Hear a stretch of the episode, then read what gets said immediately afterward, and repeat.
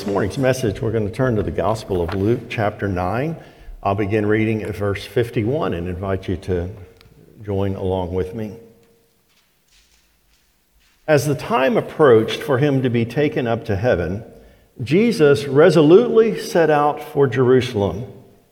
And he sent messengers on ahead who went into a Samaritan village to get things ready for him. But the people there did not welcome him because he was heading to Jerusalem. When the disciples, James and John, saw this, they asked, Lord, do you want us to call down fire from heaven to destroy them? Note to self, don't put James and John on the outreach committee. But Jesus turned and rebuked them. Then he and his disciples went to another village. As they were walking along the road, a man said to him, I will follow you wherever you go. And Jesus replied, Foxes have dens and birds have nests, but the Son of Man has no place to lay his head. He said to another man, Follow me. But he replied, Lord, first let me go and bury my father. Jesus said to him, let the dead bury their own dead, but you go and proclaim the kingdom of God. Still another said, I will follow you, Lord, but first let me go back and say goodbye to my family. Jesus replied, No one who puts a hand to the plow and looks back is fit for service in the kingdom of God.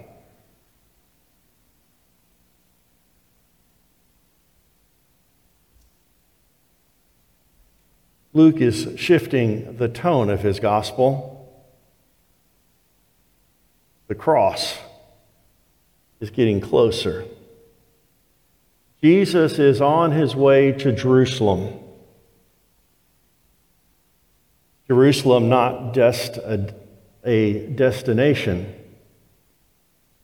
but Jerusalem, where Jesus would fulfill his destiny. Luke says he resolutely set out for Jerusalem. Other translations I've read said that he steadfastly set out for Jerusalem. This wasn't some casual journey.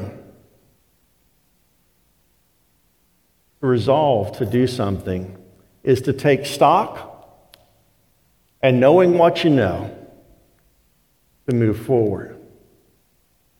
Jesus' understanding of the Father's will for his life was growing increasingly clear. And he knew that Jerusalem was where the journey would take him. He knew that there would be suffering and death. And he knew that ultimately, ultimately, God's way would prevail. Now we're told that he goes to a Samaritan village, or he sends two disciples, excuse me, to a Samaritan village to, to get things ready for him to come and see them. And the disciples receive a, eh, thanks, but no thanks. An odd response. Until you consider the reality that the Samaritans had been oh, treated poorly by the people of Jesus over the centuries. And if the disciples, in making preparations, were talking about going to Jerusalem and what that might entail, maybe the Samaritans weren't ready to sign up for that yet. But they send the disciples back empty handed. And James and John take this rebuff and say, Jesus, should we call down fire from heaven to judge them? Have you ever known anybody that held out one hand, in one hand, the grace of a loving God, in the other hand, held out fire and brimstone judgment.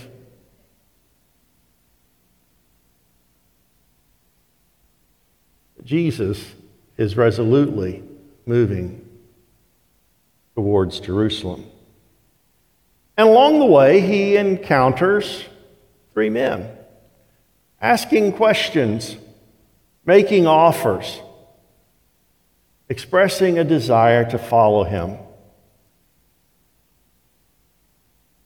One boldly says, I'll follow you anywhere. Jesus asks another, Follow me, and the man makes an excuse. Another says, Yeah, I'll follow you, Lord, but first let me go back and, and take care of business at home. It's interesting that Luke doesn't complete the story for us. We, we see the interchange between the three and Jesus, but we don't know the outcomes. Now, we can linger there and question their faith and their faithfulness.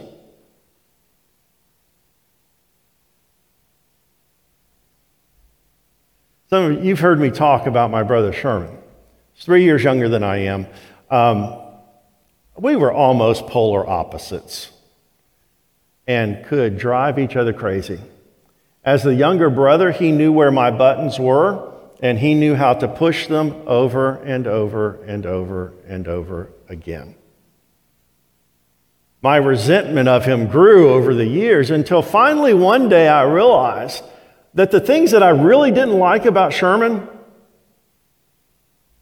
were the things that I knew about myself that I didn't want to own up to. It was a lot easier for me to see it in him than to recognize it in my own life.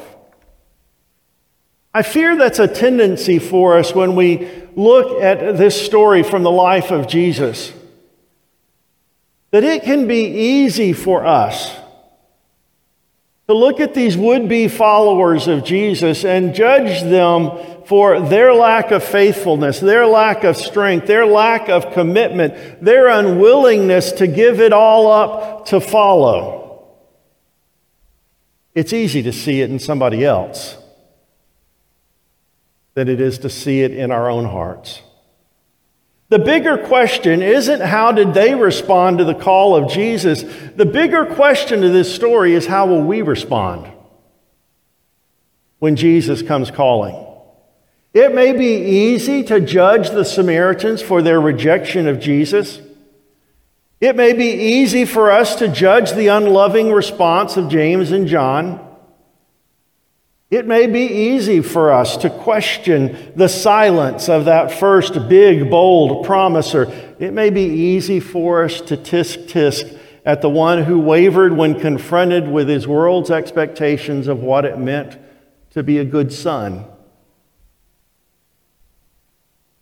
It may be easy for us to judge the man who would use family responsibilities to turn back and forsake the future. Somewhere in a box, buried in a storage unit, um, is my little collection of religious memorabilia over the years. Uh, in that box, I have the four inch wooden cross with the leather necklace that I wore uh, in high school. Somewhere in that box, uh, there's, um, there's a yellow I Found It bumper sticker um, from Campus Crusades nationwide revival. Any of y'all remember? I found it. Um, in that box, there's the rather obnoxious witness t shirt that I, wear, I wore way too much when I was in college. And of course, in that box, there's the little rubber WWJD bracelet. Anybody have a WWJD bracelet? Some of us had collections of them every color, depending on you know how dark the stain of our jeans was that day. WWJD became a, a, a popular effort that, that brought the question what would Jesus do into public conversation? It was a takeoff from a classic religious novel called In His Steps, written by Charles Sheldon. I still think that book is worth reading or whatever it's worth. Don't mess with the, the newer attempt to revise it. Just go back and, and read it. In Sheldon's story, there are a series of Christians who are confronted with challenging encounters and they're called to work out their response through the lens of what would Jesus do in this situation. And so WWJD became a way to try to uh, engage folks in that conversation. But I'm not convinced that Luke's bigger question here is what would Jesus do? Rather, what will I do? What would you do? What will I do when my efforts to do good are turned down? You feel with me how irritating it is to try to do something nice for somebody and, and they tell us to back off? You know, I, I can take that real personal which, by the way, ought to be an immediate call to examine my motives, but that's another conversation for us. But what will I do? How will I respond when I try to talk to somebody about God's love in Christ and, and they're not interested? What will I do? How will I respond when it's my personal security? and safety that's threatened? How will I, will I respond to the expectations of others?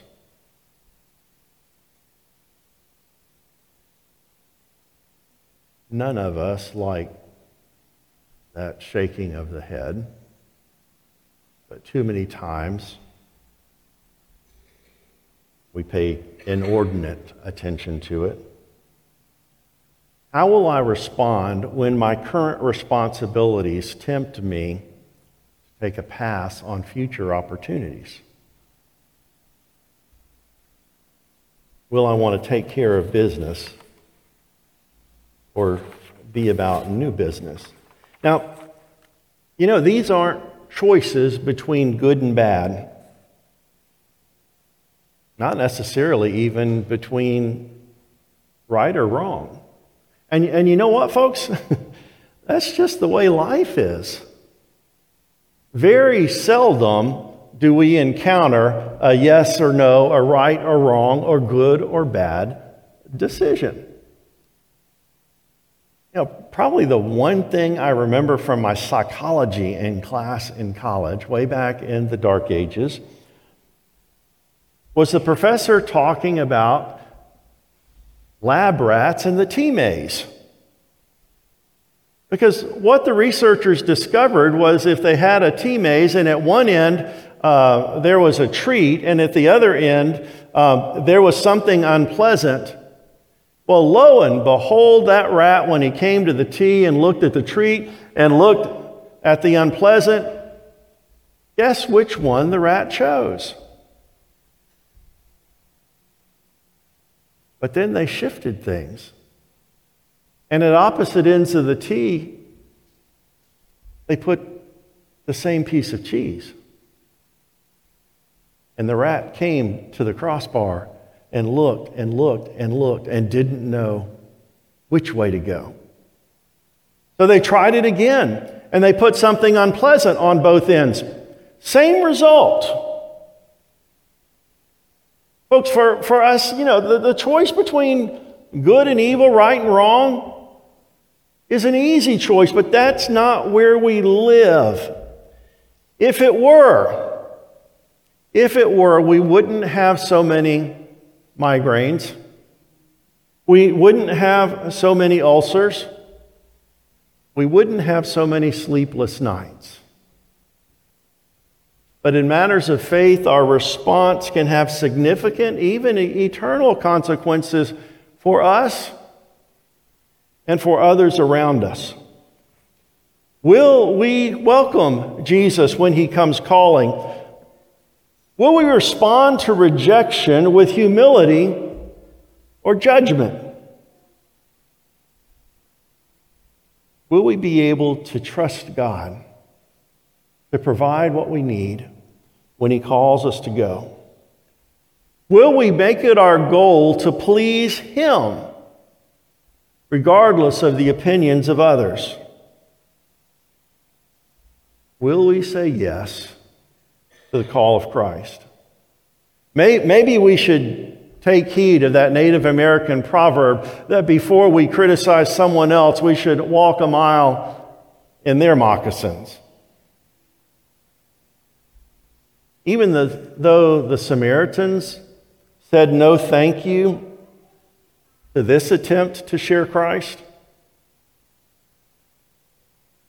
did Jesus write them off?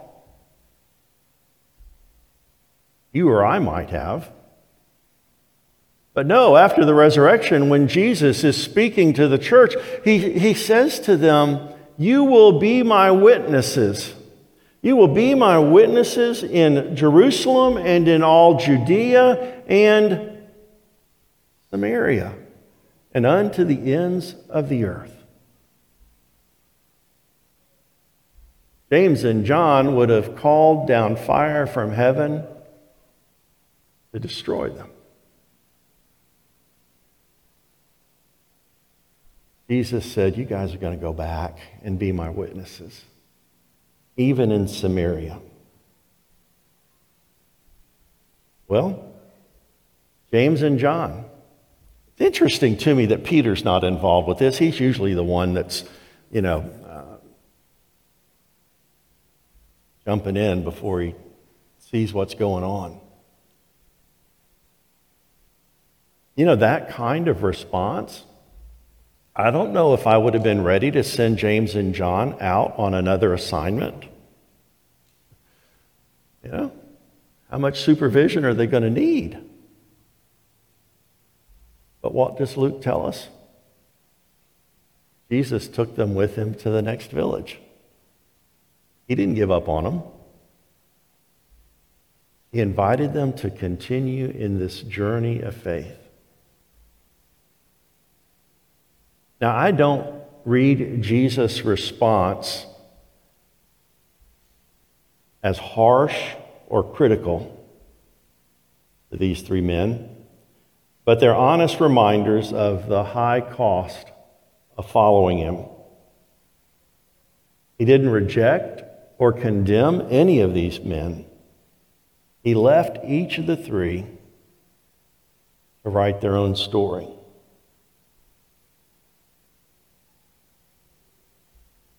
You ever watch a movie and when the movie's over, you just leave perturbed because they didn't resolve everything? They leave you dangling and wondering, well, how did it turn out? What happened to that character?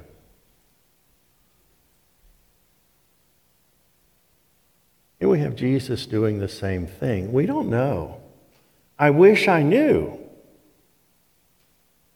I wish I knew. Hi, Alice. I wish I knew how the story turned out. Because all I'm left with then is not the unresolved nature of the story, but the unresolved nature of what am I going to do? But even that is God's gift for us that we have the opportunity, that we have the freedom to make those decisions, and that following Christ Jesus is our call to answer his call. So don't be too hard on yourself. Okay? The call to follow Jesus is not a one time offer. In fact, the call to follow Jesus is something that we're going to respond to over and over and over again, day after day, even moment after moment. The decision to follow Jesus is not a one time down the aisle and into the water, the deed is done situation. In fact, sometimes I get a little concerned if I ask someone to tell me their faith story and it's not so bad that they start at the beginning at their commitment to Christ, but that that's where the story ends. Our call to follow Christ is an ongoing call. And each time Jesus calls us forward and we're tempted to look back is our time and day of decision. When we allow our worries about the opinions of others to question the call of Christ, that's a day of decision for us. When we hold on to the comforts of life and diminish our trust in God, that's decision time for us. When we're tempted to offer judgment instead of grace, that's decision time. When we're offered the grace of God and say, no, thank you, that too is decision time for us. But you know what?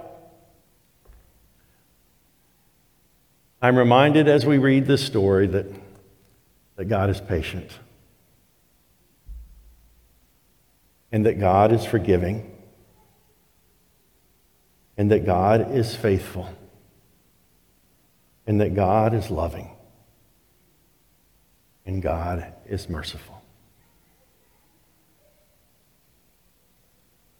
Each day is not only a day of decision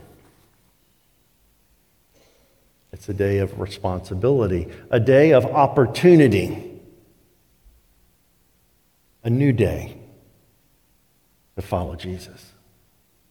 May we pray.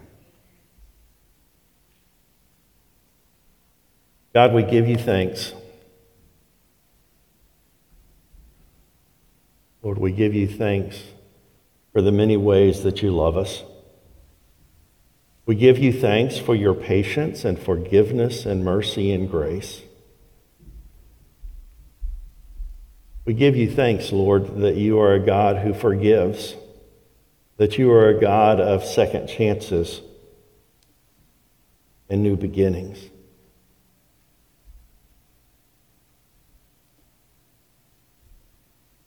God, help us to be faithful